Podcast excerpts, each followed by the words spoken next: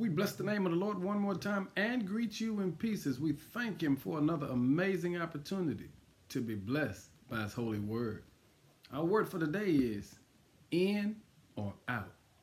The Lord allows us to understand that whatever we need, we can come to Him and ask for it. In James chapter 1, the Lord says to you and I, It's okay for you to come, but when you come, make sure that you believe in me and me alone. See, the Lord wants us to come to Him, but He wants us to totally trust Him. In verse number 8, He says, A double minded man is unstable in all of his ways. The Lord says, If you want wisdom, come ask me. I'll give it to you.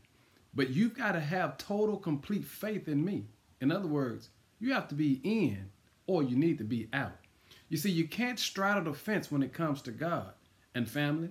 So many of us make the drastic mistake of doubting even while we ask. So today, make sure you're totally in with God because with God, you're either in or you're out. You cannot be wishy washy with God because God will not honor that. So today, check yourself and make sure you've completely submitted and surrendered to God because either you're in or you're out. And that carries a great weight on how the Lord responds to your prayers. Pray to God today, but make sure you believe that everything you pray, God is able to do. Give Him some glory, y'all, especially when you know I'm either in or I'm out. Be blessed.